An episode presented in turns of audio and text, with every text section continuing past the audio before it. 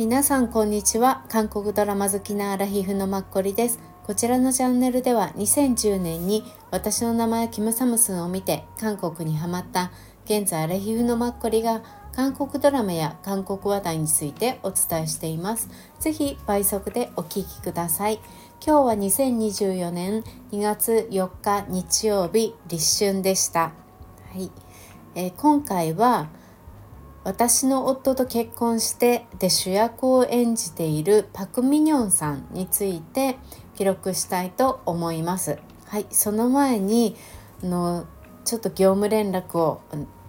えっと私がコメントなどを FM スタンドなどで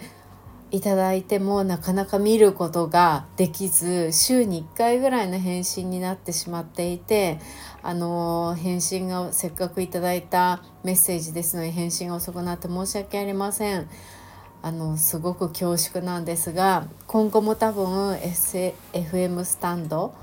とかへのメッセージはそのぐらいになってしまうかと思います。本当に申し訳ありません。でもいただくのは本当にありがたくてすっごく嬉しいんです。はい。であのインスタグラムにあの恐縮ながらいただけますと多分2日以内にはあの拝見させていただいております。申し訳ないのですがよろしければインスタグラムからあのメッセージやコメントとか皆さんのご意見や感想とか教えていただけたらありがたく思います。はい、あ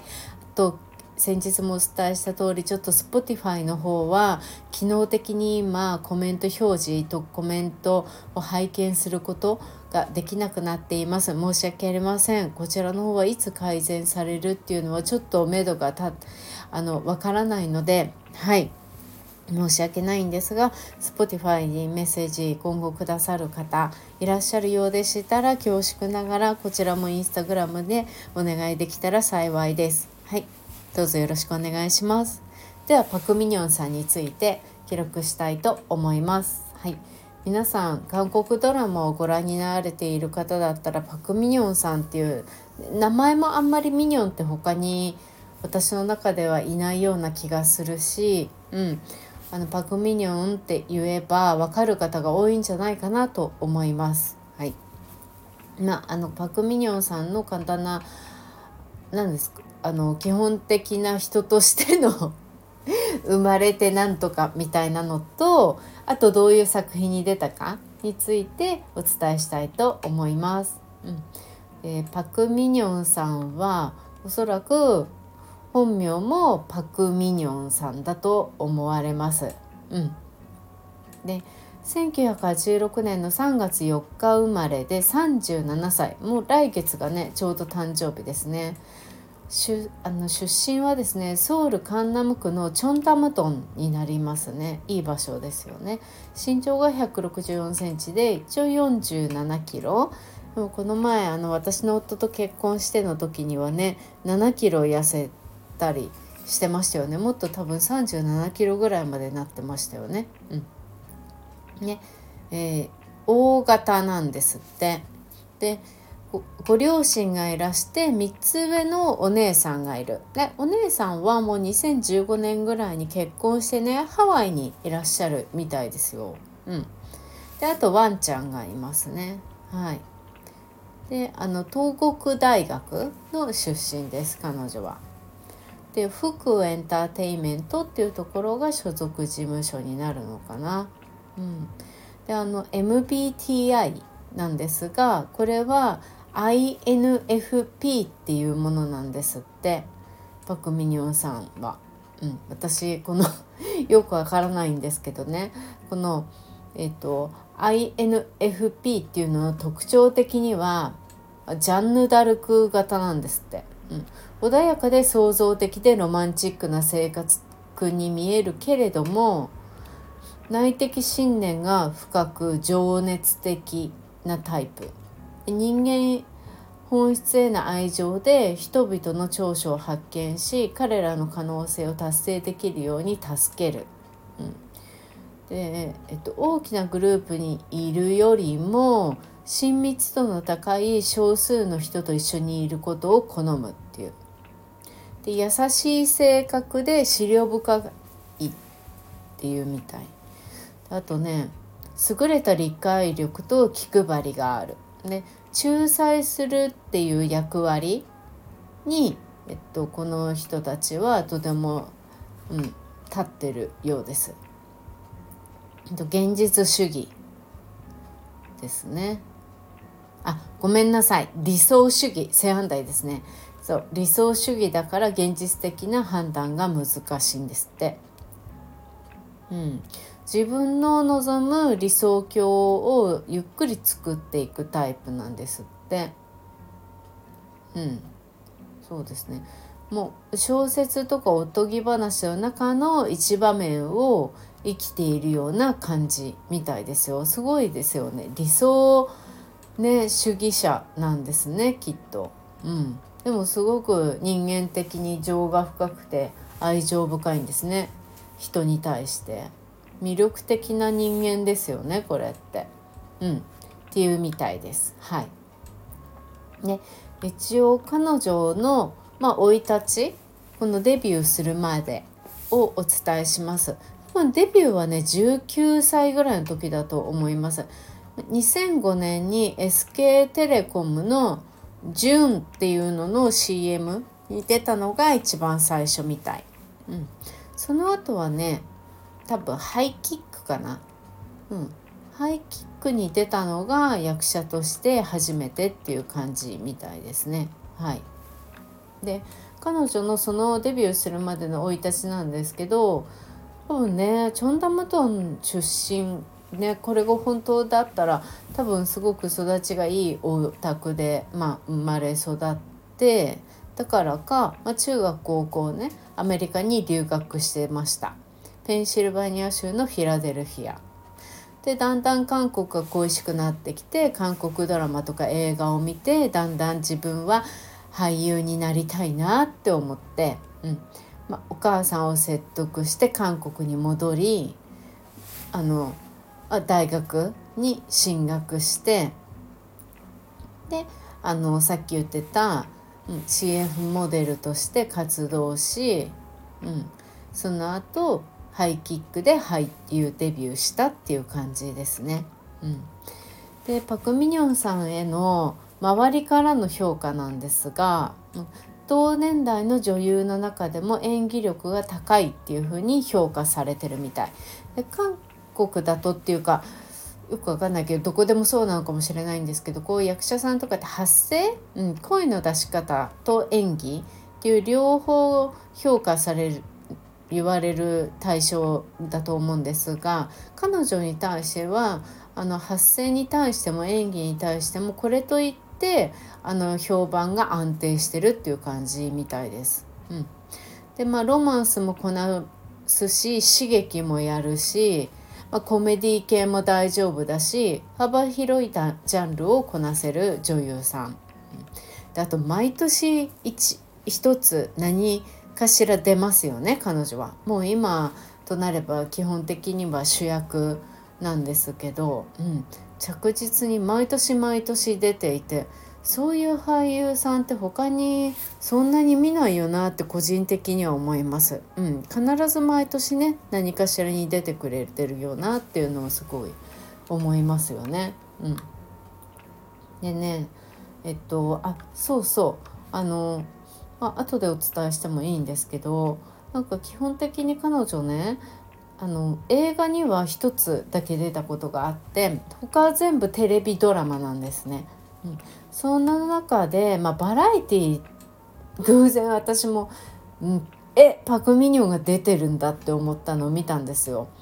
ひょっとしたらご覧になられた方もいらっしゃるかとも思うんですけど私はね多分ネットフリックスかな TBA のがやってるのかなそれで見たんですけどね最初。うん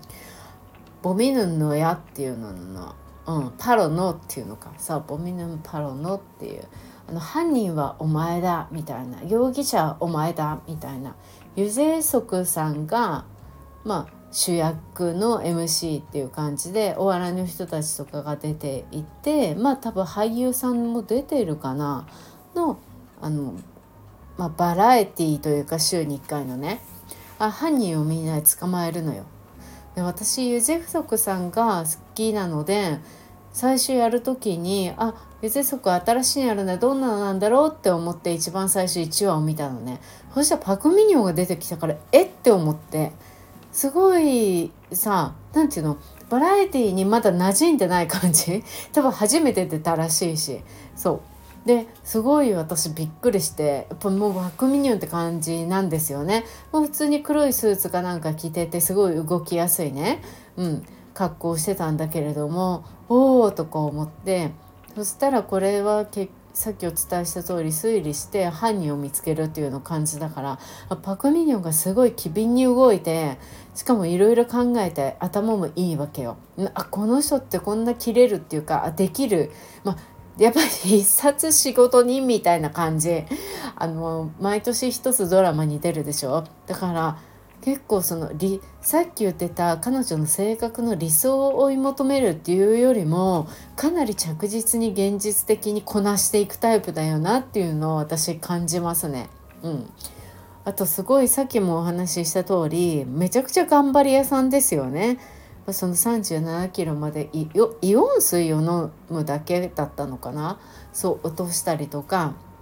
うん。何でもあれですよね。だって何かでさアナウンサーの役かなんかそういう感じの役をやった時にも全然あのその仕事の人に引けを取らない、うん、もう役に徹してたっていう感じで。本当に努力家なんだろうなっていうのを私いつも感じます。うん、やっぱ女優になりたいからね自分の目的はだから自分にね手を加えたっていうことも、まあ、すごいよなっていうのも思うし、ね、そういうことをやっ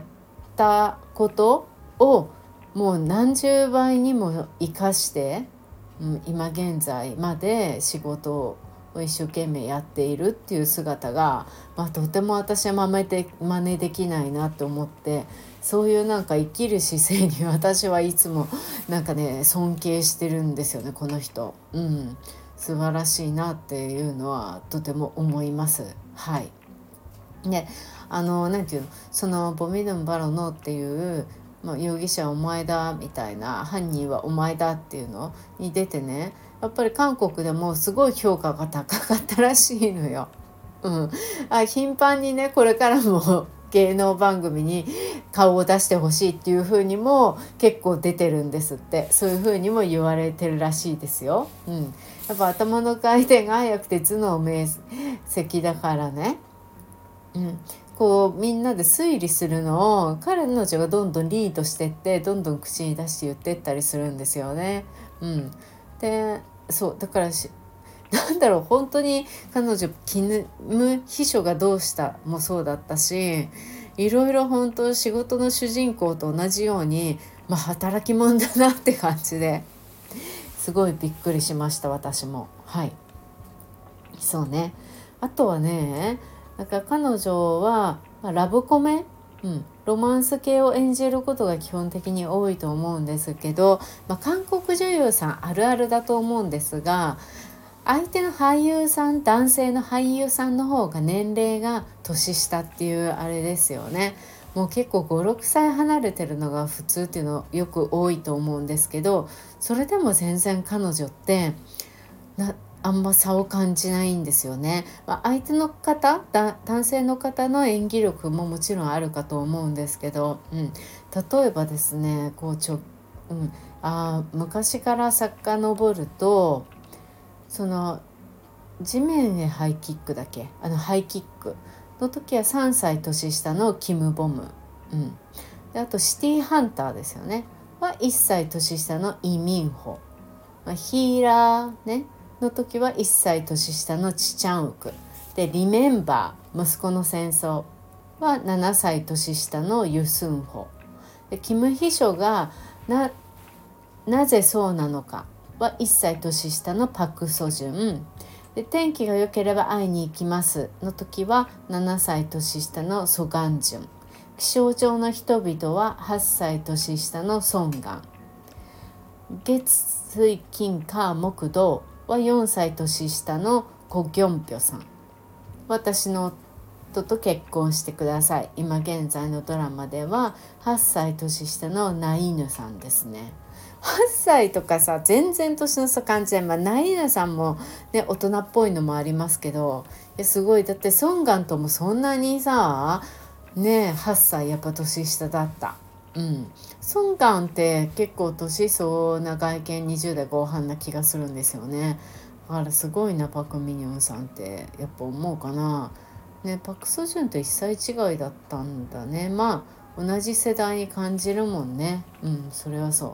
そうそういう感じでねそれだけ年の差がある人たちとやってきてるっていうことなんですよね。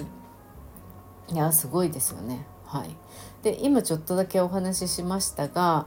過去に出演していたドラマで皆さんが分かりそうなものについてお伝えするとですねうーんとねそのハイキックでデビューしたのが2006年 MBC なんですよ。うん、その後はねソン・ギュンガンスキャンダルですね。それが2010年の KBS です。うん、これは本当爆発的。今韓国ドラマを好きになった方でも知ってる方が何割かいるんじゃないかなソン・ギュンガンスキャンダルは。これはもう時代関係なく面白めると思うので是非見てみてください。ご覧になってない方。元東方神起のユチョンと一緒にやってるのですね。うん。面白かったですすごく。で刺激だからね、うん、より一層こう年齢とかを感じないっていうのもあると思う。で刺激だからないっていうのはまあ半分刺激的な感じかな。うんそんな感じですね。でソン・ギュンカンの後に2011年に SBS でシティハンターやりました。イ・ミンホさんと一緒にね。うん、でその後もあってねドクター・ジンとかいうのもある。私わかんないんだけど2012年。うん、でもね大体私が分かるようになってきたのは2014年の KBS でヒーラーだったんですよね。そうこれが、えーと、とチチャンウクさんと一緒にやってたのよ。うん、ヒーラー。そうこれねなんか私ちっちゃん奥さんが好きだからあついつい見ていたらあのこの彼女がねすごい可愛くって、うん、で結構ちちゃん奥さんは野生的というかどこにも頼りどころがないみたいな感じで孤独な感じで生きててねそう強がってでパク・ニ・ミニョンがいい支えになるんですけどで冬とかだったんですよねこのドラマ確か。か彼女がかぶる帽子とか確か帽子なんだよなすごく人気が出て毛糸の帽子なんだけど今でもあると思うんだけどすっごい太太い確か毛糸で編んであったりして、うん、で帽子が何て言うの？くにゅくにゅその大きいからね目が、うん、してて結構顔全部隠れそうと思えば隠せちゃうぐらいの結構伸びの良さのそうあの糸だったんですよね。多分想像するに、うん、あすごいねパク・ミニョンさんは本当それ変わっててめちゃくちゃ可愛くて。で韓国でその時期すっごい流行ってたっていう記憶があります。うん。そっかな。で、えーと、ヒーラーの後2015年「リメンバー」ですね。うん。そう。このね「リメンバー」をやったのがユス・スンホさんと一緒にやったんだけど結構これ弁護士ものだったりして私最初ちょっとだけ見たぐらいででも友達見ててすごいその時代いいいいってめちゃくちゃ言ってたので、うん、あと絶対ね日本で配信されてるからご覧になってない方はよろしければイ・スンホさんとかお好きでしたら見てみてください。うん、あとねえー、そう彼女はね結構中国のドラマにも23個出てたりするんですよね。シティーハンターで結構中国でも有名になったみたいでそれから中国のドラマに2つぐらい出てるのかな1つは必ず出てますね。うん、その後はですねまあ23個あってねリメンバーの後であと7日間の王妃とかいうのにも出てたよね。でその後が2018年 TBN でキム秘書がどうしたの?」に出てパク・ソジュンさんと一緒に。で2019年 TBN であの彼女の私生活ですね。懐かしい。そう彼女の私生活に出ていましたね。そうだね。懐かしいね。うん。でその後は2020年で JTBC 天気が良ければ会いに行きます私正直今回の私の夫と結婚してもいいなって思うんですけど今まで一番好きなパク・ミニョンさんのドラマといえばですねこの「天気が良ければ会いに行きます」です。うん。前もちょっとだけお話ししたかもしれないんですけどはい。なんか冬のね感じと田舎の街、うん、変わらずそこの住民たちで集うみたいなうん。もうパク・ミニョンさんがすごい可愛いのもあったし相手のソガンチュンさんが素の感じで私すっごくよくって好きでした。これは冬とか、まあ、春でもいいのかな。見るとすごい心がなんか和む感じかなって思います。もしご覧になってない方いらしたら日本でも配信してるはずなので見てみてください。もともとは小説です。なのでこの前 K ブックフェスティバルに行った時もその小説販売してました。私すごいこのストーリーも好きだから買おうかと思ったんだけどね量が多くなるからやめたんですけどいつか、うん、読んでみたいなと思います、うん、日本語訳で、はい、出版されてます。はい。で、えーと、その次天気が良ければに行きます。のでその次はまた JTBC で2022年ですね、気象庁の人たち。まさにこれがあのソンガンさんと一緒にやっていたっていう感じですよね。パク・ミニョンさんすごいこの役合ってましたよね。そう。なんかソンガンさんとの確か恋愛が切なかったイメージがある。うん。でその後2022年ですね、うん。えー、月水金火木土。これも TBN ですね、うん、でやってました。こうギョンピョさんと、うん、一緒に。私結構これも好きだったんだよな。そう。なんかこれも彼女らしくリアルな彼女を思わせるような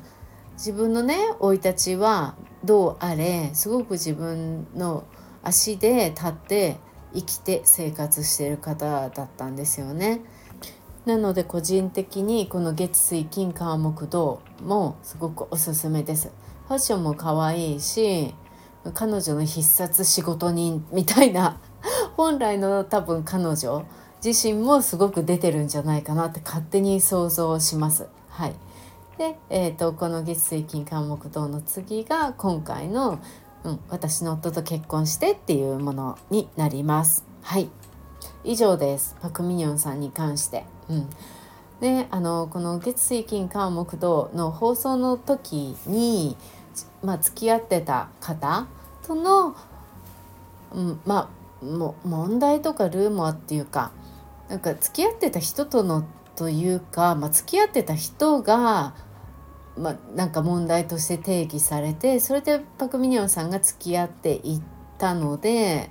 ね、パク・ミニョンさんの方にまで、まあ、余波が来てで実際なんかパク・ミニョンさんがどういうあれか私は全くわからないけれども、うん、なんか大変だろうなっていうのはまあ、それとまあ演技はまたこじ私は結構パク・ミニョンさん推しだから、うん、それはまた別の話だよなって思って、うん、いつまでもそんななんか解決おそらくしたんでしょうし彼女の中ではね、うん、余韻は残ったとしてもそれをいつまでも周りがなんか言うあれはないよなっていうのも思ったりもします。けれどもやっぱ表に立つ人だからそういう責任っていうのはねあるのかもしれないから、うん、でもね、仕事でちゃんとそれを返していけばいいんじゃないかなって個人的には私にとっては推しなので そういうふうに思ってはい皆さんもねパク・ミニョンさんまああの年に1回見るからねそんなに好きこの人すごい好きとかすごい嫌いとかっていう対象にあんまりならないかもしれないんですけど、うん、もしよろしければ若干応援する派の方に、うん、あの旗を振っていただけると個人的には嬉しいなって思います。はい。今回もお話しさせていただいてお聴きくださりありがとうございました。明日2月5日月曜日皆さんにとって良い一日になることを願っております。東京も雪がね降って若干積もるみたいな予報なので皆さん足元には気をつけて参りましょう。はい。良い一日をお過ごしください。今回もありがとうございました。次回もよろしくお願いします。thank you